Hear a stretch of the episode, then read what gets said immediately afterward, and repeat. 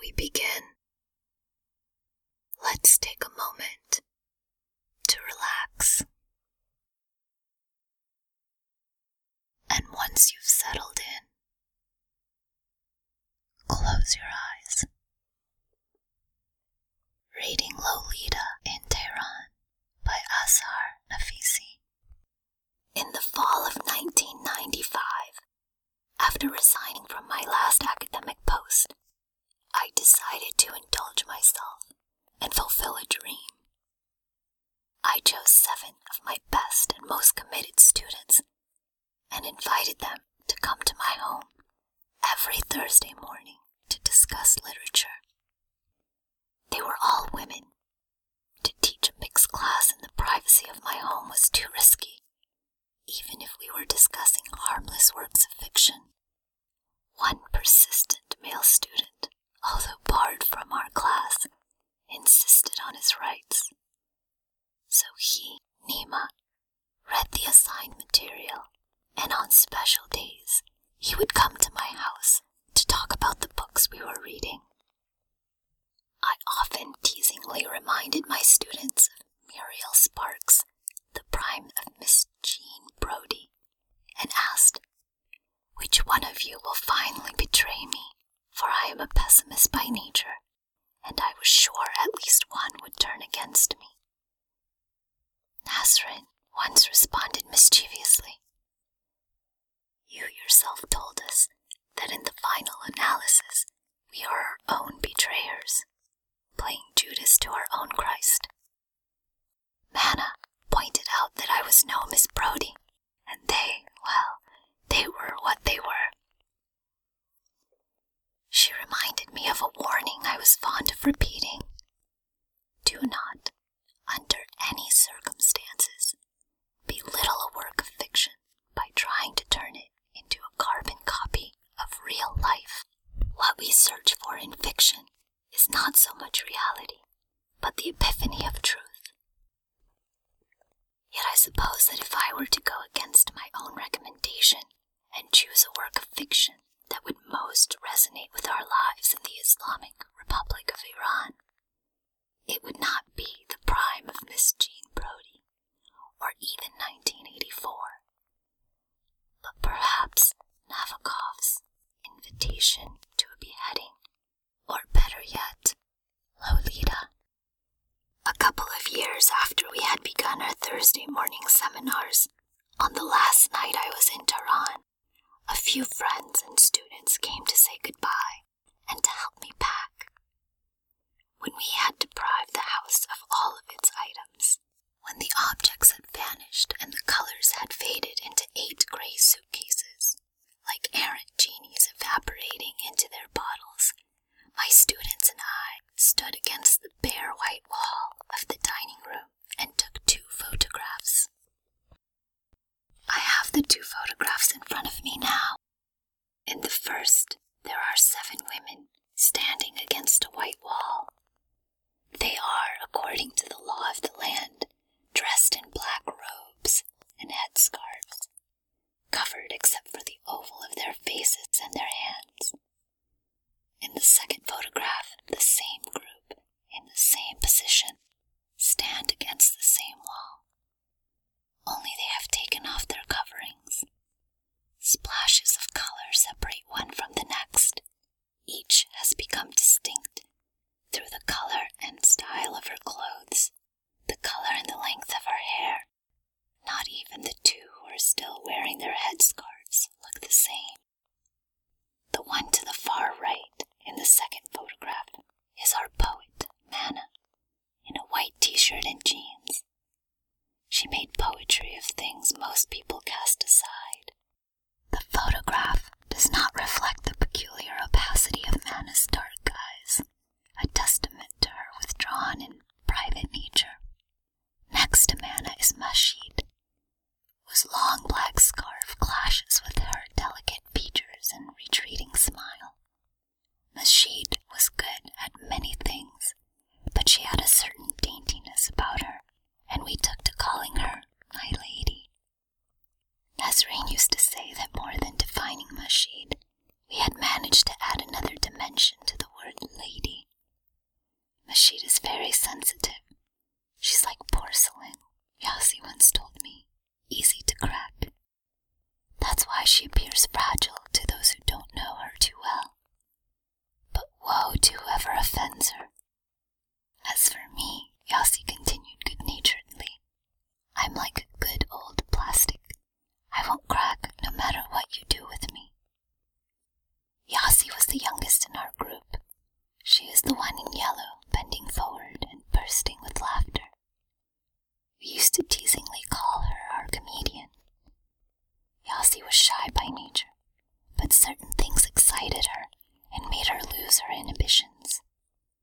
She had a tone of voice that gently mocked and questioned not just others, but herself as well.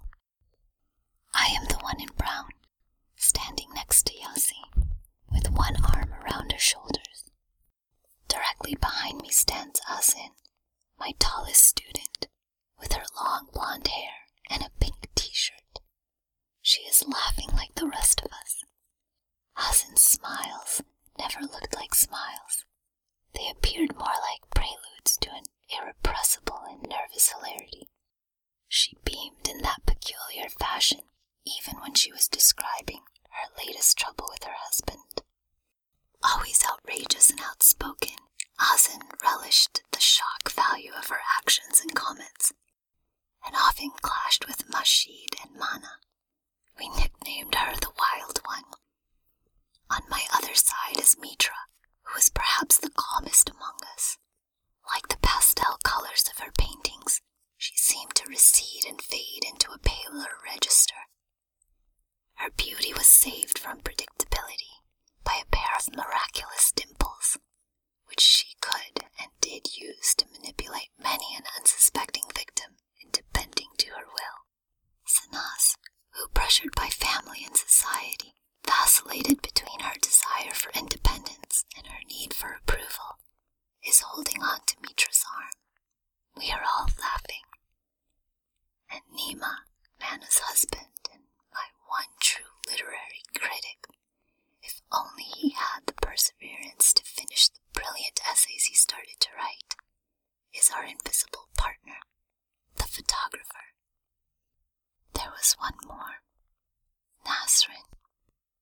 She is not in the photographs. She didn't make it to the end, yet my tale would be incomplete without those who could not or did not remain with us. Their absences persist like an acute pain that seems to have no physical source. This is Tehran for me. Its absences were more real than its presences. When I see Nasrin in my mind's eye, she is slightly out of focus, blurred, somehow distant. I've combed through the photographs my students took with me over the years, and Nasrin is in many of them, but always hidden behind something, a person, a tree. In one, I am standing with 8 of my students in the small garden facing our faculty building, the scene of so many farewell photographs over the years. In the background stands a sheltering willow tree. We are laughing, and in one corner, from behind the tallest student, Nasrin peers out, like an imp intruding roguishly on a scene it was not invited to. In another, I can barely make out her face in the small V space behind 2 other girls' shoulders. In this one, she looks absent-minded. She is frowning, as if unaware that she is being photographed. How can I describe Nasrin? I once called her the Cheshire Cat, appearing and disappearing at unexpected turns in my academic life. The truth is, I can't describe her. She was her own definition. One can only say that Nasrin was Nasrin. For nearly 2 years, almost every Thursday morning, rain or shine, they came to my house, and almost every time, I could not get over the shock of seeing them shed their mandatory veils and robes and burst into color. When my students came into that room, they took off more than their scarves and robes. Gradually, each one gained an outline and a shape, becoming her own inimitable self. Our world in that living room, with its window framing my beloved Elburz Mountains, became our sanctuary, our self-contained universe, mocking the reality of black-scarved, timid faces in the city that sprawled below. The theme of the class was the relation between fiction and reality. We read Persian classical literature, such as the tales of our own lady of fiction, Scheherazade, from 1001 Nights, along with Western classics,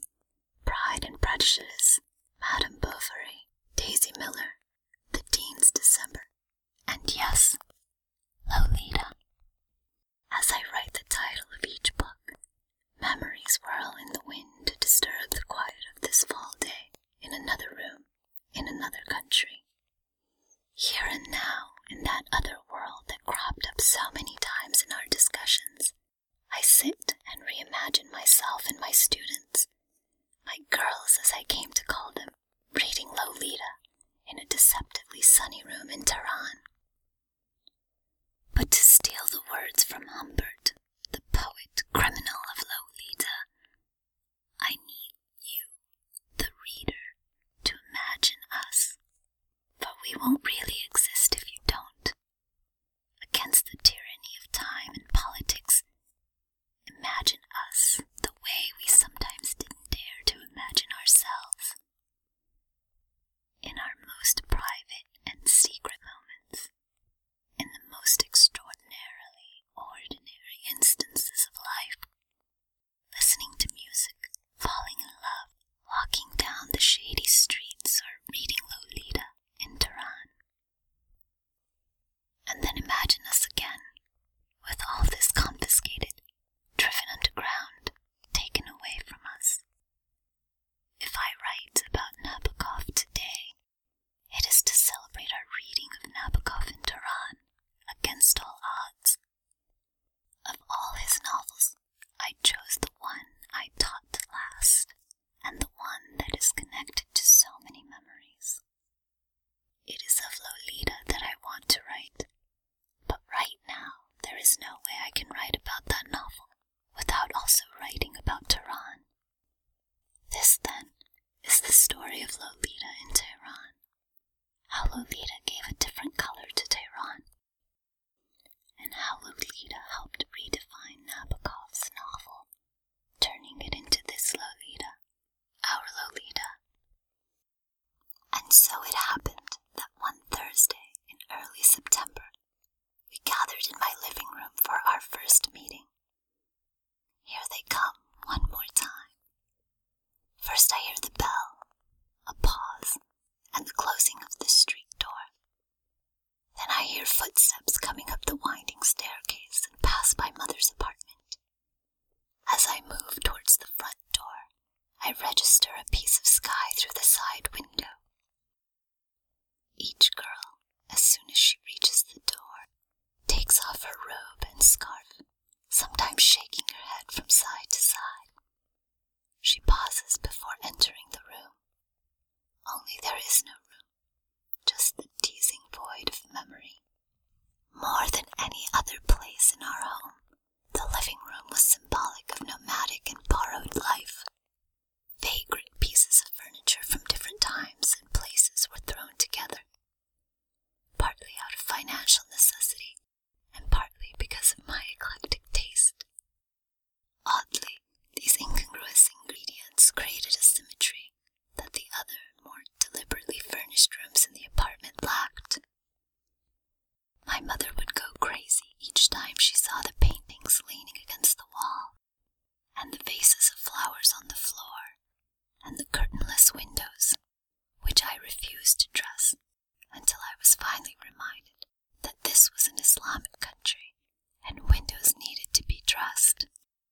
"I don't know if you really belong to me," she would lament. "Didn't I raise you to be orderly and organized?" Her tone was serious, but she had repeated the same complaint for so many years that by now it was an almost tender ritual. "Ozzy," that was my nickname. "Ozzy," she would say, "you are a grown-up lady now. Act like one." Yet there was something in her tone that kept me young and fragile and obstinate. And still, when in memory I hear her voice, I know I never lived up to her expectations. I never did become the lady she tried to will me into being. The room, which I never paid much attention to at the time, has gained a different status in my mind's eye, now that it has become the precious object of memory. It was a spacious room, sparsely furnished and decorated. At one corner was the fireplace, a fanciful creation of my husband Bichon.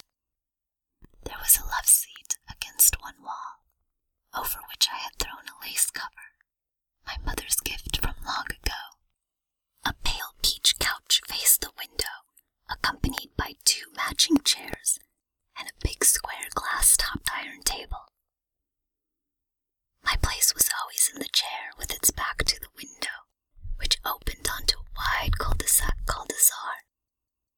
Opposite the window was the former American hospital, once small and exclusive, now a noisy, overcrowded medical facility for wounded and disabled veterans of the war. On weekends, Thursdays and Fridays in Iran, the small street was crowded with hospital visitors who came as if for a picnic, with sandwiches and children. The neighbor's front yard, his pride and joy, was the main victim of their assaults, especially in summer when they helped themselves to his beloved roses. We could hear the sound of children shouting, crying, and laughing, and mingled in their mothers' voices also shouting, calling out their children's names and threatening them with punishments. Sometimes a child or two would ring our doorbell and run away, repeating their perilous exercise at intervals. From our second-story apartment, my mother occupied the first floor, and my brother's apartment on the third floor was often empty since he had left for England. We could see the upper branches of a generous tree and, in the distance, over the buildings, the Elborz Mountains. The street, the hospital, and its visitors were censored out of sight. We felt their presence only through the disembodied noises emanating from below.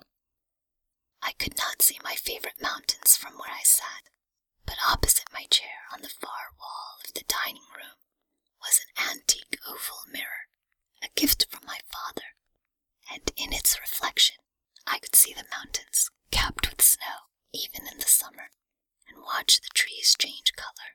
That censored view intensified my impression that the noise came not from the street below, but from some far-off place, a place whose persistent hum was our only link to the world we refused, for those few hours, to acknowledge.